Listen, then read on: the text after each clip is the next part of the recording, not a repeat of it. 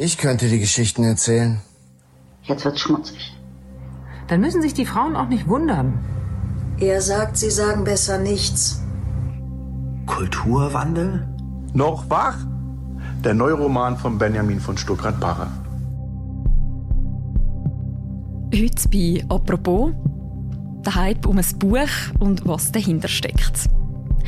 Wer die letzten Tage irgendwo in den sozialen oder in allen anderen Medien mal reingeschaut hat, der ist fast nicht drum herumgekommen. Der deutsche Autor Benjamin von Stuckrad-Barré hat einen Roman veröffentlicht mit dem Titel «Noch wach». Total fiktional, sage ich der Roman. Das sagt der Autor und auch sein Verlag. Ganz klar eine Abrechnung mit der Boulevardzeitung Bild und mit ihrem ehemaligen Chefredakteur Julian Reichelt. Das sagen etwa alle anderen. Warum alle über das Buch reden und ob der Hype auch berechtigt ist, das kann uns Nora Zucker beantworten. Sie ist Literaturchefin vom Tagi und heute bei mir im Studio. Das ist eine neue Folge von «Apropos» vom täglichen Podcast vom Tagesanzeiger. Mein Name ist Mirja Gabatuller. Hallo Nora. Hoi, danke vielmals für die Einladung.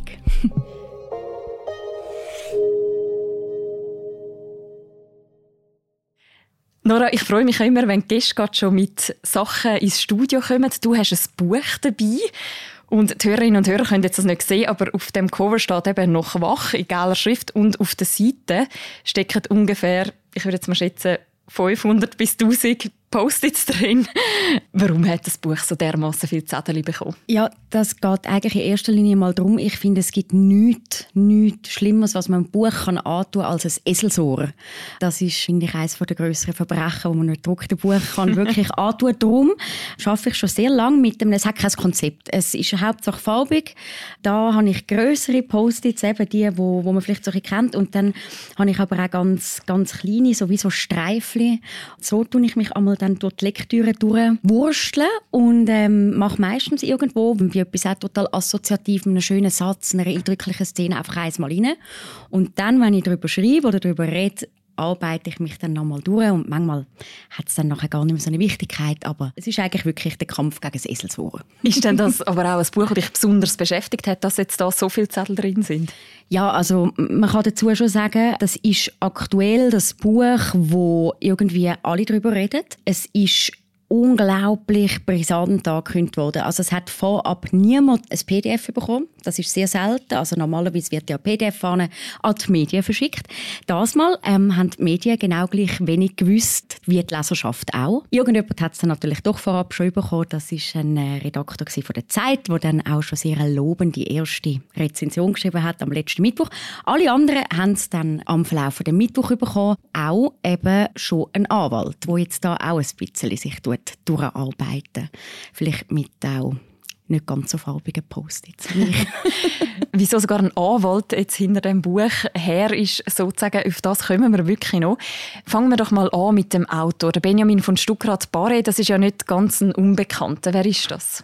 Der Benjamin von Stuckrad-Barre ist, ähm, ja, ein paar Leute sagen ihm irgendwie auch ein Enfant terrible von der Popliteratur.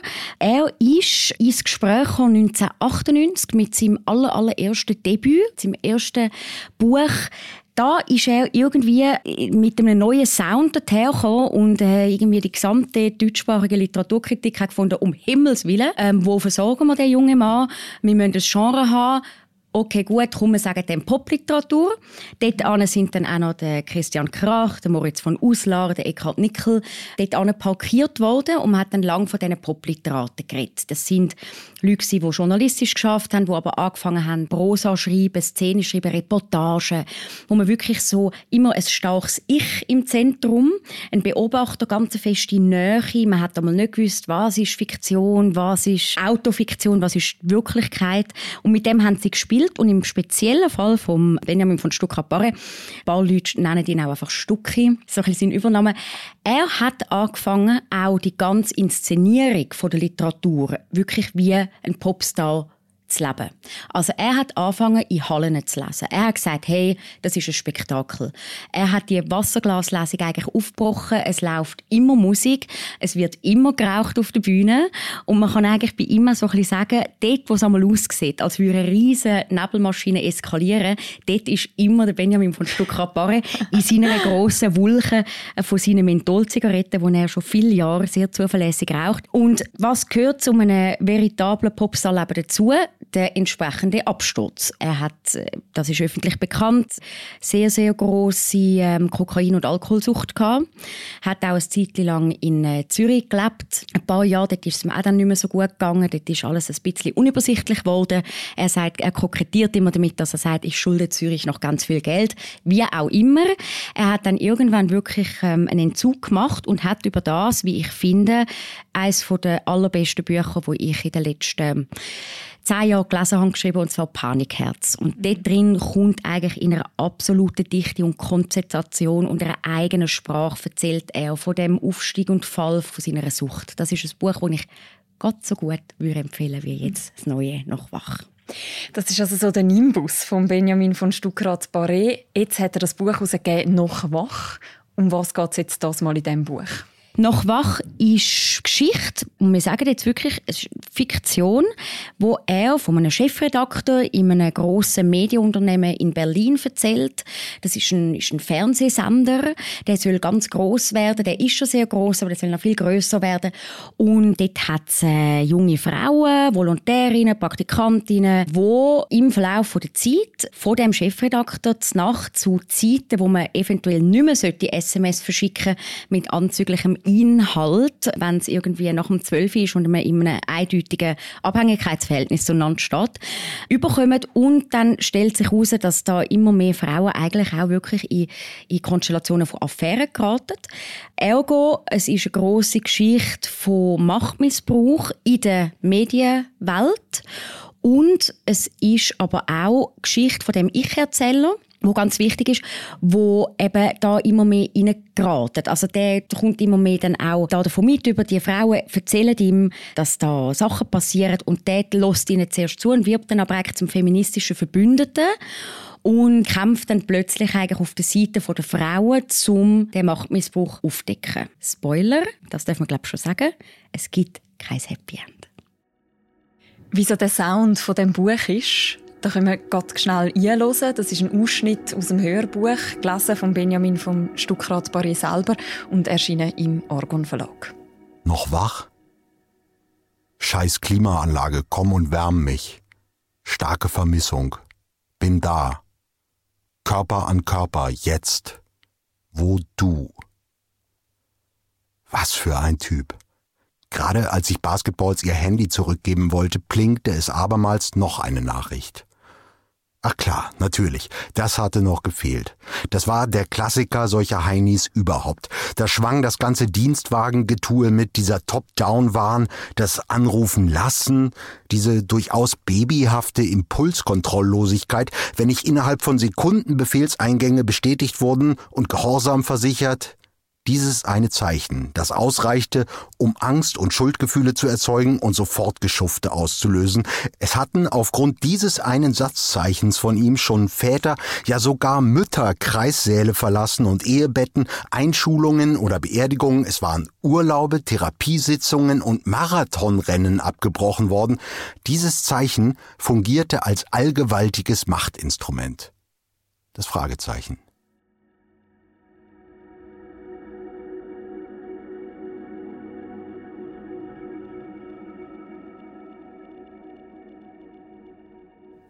Die Handlung, Nora, die du beschrieben hast, die erinnert ja recht viele Leserinnen und Leser an einen realen Fall, nämlich den von Julian Reichelt, einem ehemaligen Chefredakteur der deutschen Zeitung Bild. Die wird herausgegeben vom Axel Springer Verlag. Kannst du uns noch mal schnell zusammenfassen, um was ist es in dem Fall Reichelt schon wieder gegangen? Also eben alles mit der Klammerbemerkung, ich bin ähm, nicht die Expertin, bin auch keine Medienanwältin oder irgendwie sonst juristisch da so bewandert, aber man kann, glaube ich, wirklich zusammenfassen, dass der Julian Reichelt ist Chefredakteur geworden von der Bild in Berlin und hat offenbar immer wieder nähere Beziehungen gehabt zu seinen weiblichen Angestellte, also Mitarbeiterinnen. Und der Matthias Döpfner, der ist eben in dieser Geschichte ganz so wichtig wie der Julian Reichelt selber. Das ist der, wie sagt man, der der Verlagschef eigentlich von Axel Springer, also ein, ein vielleicht der mächtigste Mann in Deutschland, der hat eigentlich immer wieder eben gerade so eine wichtige Rolle gespielt, indem dass er auf die Leute, die ihm die Sachen angetragen haben und gesagt haben, los, da läuft etwas nicht gut mit dem Chefredakteur von Bild, schau da mal genauer an, hat er irgendwie gefunden, nein, das ist der stärkste Boulevardmann, den ich kann, der macht das gut, hat der entdeckt. Und dann hat es jetzt auch vor dem Erscheinen von dem Buch, da können wir vielleicht nachher noch drüber, können wir noch drüber reden, die ganze Promo, Marketing und, und, und orchestrierte Inszenierung Inszenierung von, von dem Buch, jetzt, und was passiert ist, da ist jetzt rausgekommen, also da sind nochmal SMS rausgekommen von dem Töpfen und so weiter, der steht jetzt in der höchsten Kritik überhaupt. Auf jeden Fall zurück zum Julian Reichelt. Irgendwann hat angefangen New York Times und das ist, muss dann etwas heißen, wenn die anfangen, über etwas zu berichten. Die haben recherchiert und die haben wirklich einen vernichtenden Bericht geschrieben, worauf, glaube ich, am Tag darauf Julian Reichelt von seinem Posten abgezogen worden ist. Und da laufen immer noch Verfahren. Heute ist Dienstag, der 19. Oktober und das sind heute unsere Themen. Das Beben von Bild. Vögeln fördern. In Deutschland sorgt die Entlassung des Bild-Chefredakteurs Julian Reichelt. Julian Reichelt muss seinen Posten räumen. Er werde mit sofortiger Wirkung von seinen Aufgaben entbunden. Auch nach dem Compliance-Verfahren im Frühjahr habe Reichelt Privates und Berufliches. Es geht um Affären, Machtmissbrauch, Vertuschungsversuche. Das ist die Situation und da muss man vielleicht auch sagen, dass der Benjamin von Stuckrad-Barre eben, natürlich Popliterat und so weiter, aber er ist ein Reporter und Journalist und er hat sicher zehn Jahre für Axel Springer geschafft. Selber nie für Bild, so, aber für den Megakonzern und ist gerüchteweise sehr, sehr gut entlöhnt worden. Also es munkelt von verschiedenen Seiten, dass er teilweise bis zu 40'000 Euro pro Monat bekommen hat. Okay. Muss man sich einmal durchrechnen. Für teilweise nicht einmal so knapp vier Texte oder so. Also, und da muss man eben auch sagen, er ist sehr gut befreundet mit dem Matthias Döpfner. Er ist sogar der Götti vom, vom Sohn vom Herrn Döpfner. Also da sind viele Verstrickungen. Er ist also der Macht sehr nahe der Benjamin von Stuckrad-Barre. Und hat dann aber auch plötzlich wirklich Anrufe bekommen von Journalistinnen, die für Springer arbeiten, die gesagt haben, «Los Benjamin, kann ich dir meine Geschichte erzählen?» Das ist die Wirklichkeit. Und jetzt kommt das Buch nach all dem, und man kann sagen, das Buch hat schon relativ große Parallelen oder, mit der Realität. Wo kann man das darauf festmachen? Ich würde das gerne schnell zitieren. Also es ist sowohl beim Buch, vorne gerade auf der dritten Seite, aber auch beim Hörbuch sehr prominent ausgeschildert, dass sie sagen, dieser Roman ist in Teilen inspiriert von verschiedenen realen Ereignissen. Er ist jedoch eine hiervon losgelöste und unabhängige fiktionale Geschichte. Pünktli, Pünktli, Pünktli. Vielmehr hat der Autor ein völlig eigenständiges neues Werk geschaffen. Da damit ist natürlich, ähm, das ist auch ein bisschen, ein, wie soll ich sagen, ein, ein, ein von, von einem juristischen Schutz und das Mäntel muss sich der Autor und der Verlag ganz sicher anlegen, da bin ich ziemlich sicher. Aber, und das hat äh, Stuttgart Barre selber auch gesagt, in einem exklusiven Interview zum Spiegel, ich finde, die beste Vorlage für Fiktion ist und bleibt die Wirklichkeit. Also mit dem wird gespielt. Und man kann sehr gut sagen, da muss man nicht wahnsinnig bewandert sein. Die Herren werden nicht namentlich genannt. Das wäre sonst natürlich dann juristisch, kann man das belangen. Aber also ich kann sonst konkret ein, zwei Beispiele nennen. Also der Chefredakteur in dem Buch äh, wird von diesen Frauen beschrieben, dass der einfach immer dann einmal so in Tränen ausbricht in der Nacht und dann ist so kriegstraumatisiert und es ist alles einfach ganz elend und Syrien und überhaupt. Und das ist schon bekannt, also aus der Biografie, der journalistischen Biografie von Julian Reichel, dass er als Kriegsreporter zum Beispiel in Syrien ist. Also da hat der Autor dann auch sich nicht weit in eine andere Richtung bewegt. Der Matthias Döpfner hat viel Parallelen mit eben zum Beispiel, was da auch über ihn steht in dieser Zeitrecherche. Es ist ein, ein Mann, der sich eigentlich wahnsinnig auch für Kunst und Kultur interessiert zum einen und so auch dargestellt wird im, im Buch. Also geht gerne ins Theater und ist natürlich dann gerne unter den wichtigen Leuten ja, da dürfen die Autors uns auch nicht übel nehmen, wenn jetzt gerade zum Beispiel die Medienmenschen, die das Buch werden lesen, natürlich in die Falle tappen, dass sie das Spiel finden die zehn Unterschiede spielen. Also dass man halt einfach zwischen der journalistischen Berichterstattung und dem Roman halt versucht, das abzugleichen. Das passiert jetzt natürlich mit dem Text. Trotz diesen offensichtlichen Parallelen, die du jetzt auch schön aufgezeigt hast, sagt ja Benjamin von Stuckrad-Barre, das ist alles fiktiv. Warum die Haltung? Was macht er da genau? Er ist, also das muss man einfach auch, wenn man so ein bisschen das Werk von Benjamin von stuttgart begleitet, und das mache ich eigentlich schon über viel, viele Jahre, muss man da dazu einfach auch sagen, er ist ein Spieler. Also er spielt natürlich absolut mit diesen Bezügen, mit diesen Vermutungen, mit Spekulationen. Und ich meine, Hand aufs Herz, aber das Buch wird sich so irrsinnig blöd gut verkaufen, dass natürlich auf der Ebene von der ganzen Marketingstrategie ist das natürlich, also da liefert der 1A ab, oder? Wir wissen nicht, wir können aus der Halbdistanz so ein bisschen Vermutungen anstellen. Ja, viele reden von der absoluten Abrechnung. Ich finde schon, dass man sich ähm, muss gleichermaßen auch auf, auf den Roman einlassen und man wird trotz allem sehr, sehr gut unterhalten. Du hast schon angetönt, dass sich das Buch verkaufen wird wie blöd. Was hat das auch mit der ganzen Inszenierung rund um das Buch zu tun? Eben, also wenn man den Benjamin von Stuckrad-Barre so ein bisschen begleitet, also ähm, jetzt vor allem auch seit es die sozialen Medien gibt, also wo der Benjamin von Stuckrad-Barre Instagram entdeckt hat, hat man gewusst, oh mein Gott, jetzt wird es wirklich, das wird jetzt zum Experimentierfeld. Und da ist er sehr originell. Das kann einem gefallen oder nicht. Er nervt ganz viele Leute und die anderen lieben ihn. Dazwischen es bei ihm eigentlich wie nichts.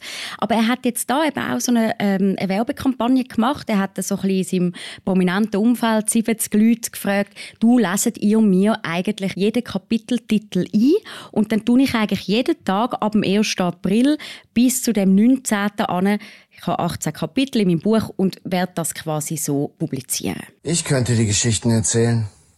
Jetzt wird's schmutzig. Dann müssen sich die Frauen auch nicht wundern.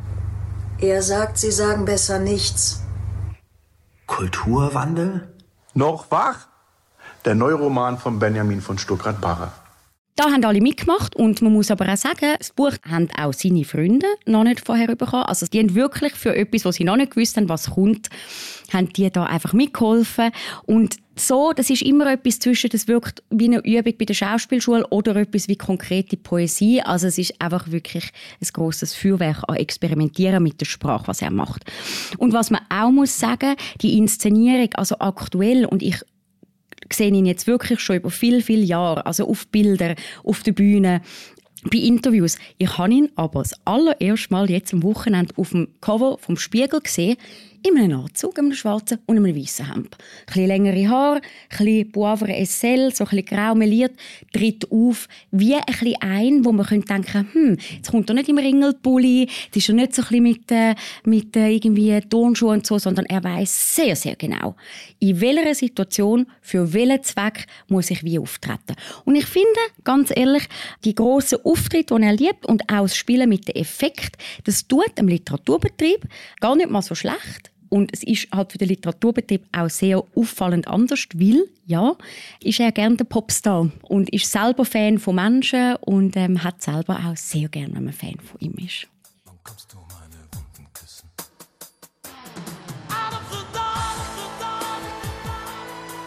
Bezeichnend war ja, dass am Auftakt von seiner Buchtournee er in einem Berliner Theater auf die Bühne kam und im Hintergrund ist «Out of the Dark» gelaufen vom Falco.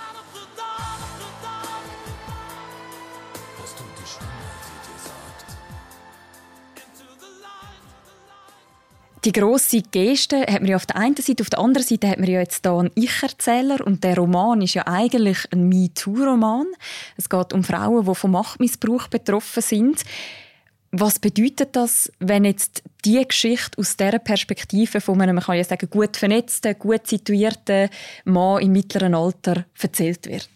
Das ist, finde ich, ganz, ganz eine wichtige Frage. Und da kommen wir auch zu dem Punkt, wo ich dem Roman als Kritik doch auch noch anmerken. Und zwar ist der Ich-Erzähler von Anfang an eigentlich, es sind 380 Seiten, ist der eigentlich, es ist total klar, dass er die Freundschaft mit dem Verleger, also dem, dem Freund, die Männerfreundschaft, Freundschaft opfert dafür, um quasi als feministische Verbündete auf der Seite der Frauen zu kämpfen. Aber was mir so ein bisschen fehlt, ist, dass eigentlich das ganze Ringen und die Entwicklung von dem Mann, wo ja, Entschuldigung, selber, also der Ich-Erzähler ist ja selber Teil von dem patriarchalen System gewesen, dass der Prozess, die Entwicklung, die Figurenentwicklung bis hin zu dem eben, ich setze mich jetzt ein für Gerechtigkeit, das fehlt mir ein bisschen. Und das bringt diese Figur vom, von dem Ich-Erzähler, der tritt dann sehr moralisch auf und sehr, mir fehlt es an den Schattierungen, oder? Und das Moralische ist eh für alle Menschen, die Stuttgart Barre kennen, total irritierend, weil er dreht sich in seinen Text immer um sich selber und um Moral und naja, also der Ich-Erzähler wirft sich auch nie etwas vor und das fehlt mir.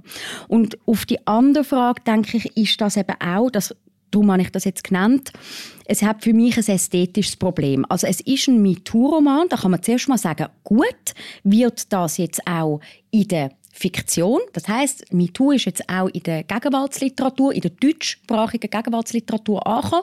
Applaus, grundsätzlich gut. Das heißt, das Thema kommt natürlich durch diese Dreidimensionalität über und wir reden darüber. Aber man muss natürlich schon schauen, wie funktioniert das inhaltlich und wie funktioniert es ästhetisch, also literarisch. Und dort muss ich schon sagen, dass mir eben genau das auf der ästhetisch-literarischen Ebene ein bisschen gefehlt hat, dass der Ich-Erzähler da nicht irgendwie mehr mit sich ringt. Ich glaube, das wäre für mich dann noch ein bisschen besonderer gewesen. Und ich glaube aber ehrlich gesagt auch, der Autor, der Benjamin von Stuckrad-Barre, hat nicht so viel Zeit gehabt, weil was wirklich bestechend ist an dem Buch, man hat das Gefühl, es ist alles jetzt. Also die Sprache, wie die Leute reden, die Situationen. Also ich habe wie so das Gefühl, er hat quasi gestern abgegeben, dann ist sein Druck und wir haben es jetzt schon. Und da hat er wahrscheinlich auch mit grossen Pinselstrich literarisch so ein angemalt und hat jetzt vielleicht nicht mehr so viel Wert darauf gelegt, dass es auch noch so ein bisschen äh, ausgearbeiteter hätte dürfen sein abgesehen von den inhaltlichen Faktoren, die du jetzt angesprochen hast, wie liest sich denn das Ganze, also vom Lesegenuss her? Wie ich ja schon mehrmals betont habe, der Autor, und ich würde sagen, sein Werk liebt man oder kann nichts damit anfangen. Ich finde aber, wenn man Lust hat auf den Stuckrapare Sound, dann wirst du wirklich ab dem ersten Satz mit ihnen gerissen. Also es hat so etwas eigentlich, dass du als Leserin oder als Leser in den Schlamassel mit ihnen gezogen wirst, ob du willst oder nicht. Und das finde ich schon, also er hat wirklich ein Talent für eine Situationskomik, wo ich einfach weiß, der Mann, der Benjamin von Stuckrad-Barre, beobachtet Situationen und hat das Talent, das so wiederzugeben, dass man nicht das Gefühl hat, das ist konstruiert, sondern das Gefühl hat, so, der ist dort immer dabei gewesen. Und spannend ist natürlich herauszufinden, wie ist die Haltbarkeit, oder? Also überlebt der Text auch so, dass in einem Jahr, zwei man das noch rausnimmt und liest und findet, man kann immer noch etwas damit anfangen. Oder ist es doch zu nahe bei der, äh, bei der Tagesaktualität und dann doch von der Literatur zu wenig, so dass es, dass es trägt über die nächsten Jahre. Wissen wir nicht. Was wäre deine Prognose? Also meine Prognose ist, allein, dass das Buch jetzt auf den Markt kommt, dass es nochmal jetzt wirklich ähm, komplett Sachen aufwirbelt in der Medienbranche, das finde ich ist ein Beitrag zu einer gesellschaftlichen Debatte, wo ich wirklich finde, das muss man absolut würdigen. Das ist auf so vielen Ebenen ein Mega-Timing. Ob es jetzt literarisch die Figur verhebt von dem Ich-Erzähler, wo irgendwie wirklich fast schon so eine, so eine ganz eine saubere Beste hat und da bin ich nicht ganz sicher, aber ich hoffe, dass die Rezeption ähm, weitergeht. Und ich bin sehr glücklich für den Autor, dass zum Beispiel sein Text bereits im September wird uraufgeführt in Hamburg am Theater. Und ich glaube, so Sachen werden dem Buch sehr gut tun, wenn es noch mehr in verschiedene Disziplinen von der Kunst hineinkommt und dort dann auch noch mal anders aufbereitet wird. Darum kann man nur sagen, es wird wahrscheinlich eine sehr aufregende Reise für, das, für den Text und den Autor. Danke vielmals, Nora, für das Gespräch. Danke für die Einladung.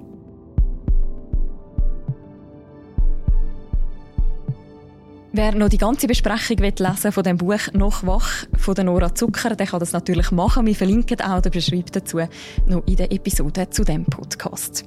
Und wer sich noch weiter mit dem Fall Reichelt beschäftigen an dieser Stelle auch noch einen kleinen Podcast-Tipp. Gleichzeitig fast mit dem Buch ist ein Podcast erschienen, der heißt Boys Club auf Spotify. Und auch dort wird die ganze Recherche um den Fall Reichelt aus einer journalistischen Perspektive aufgearbeitet.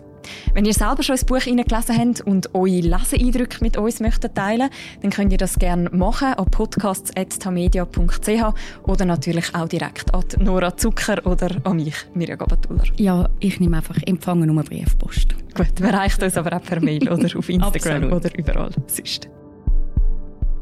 Das war die heutige Folge vom Podcast «Apropos». Die nächste Folge von uns die hören ihr morgen wieder. Bis dann, macht's gut. Ciao miteinander.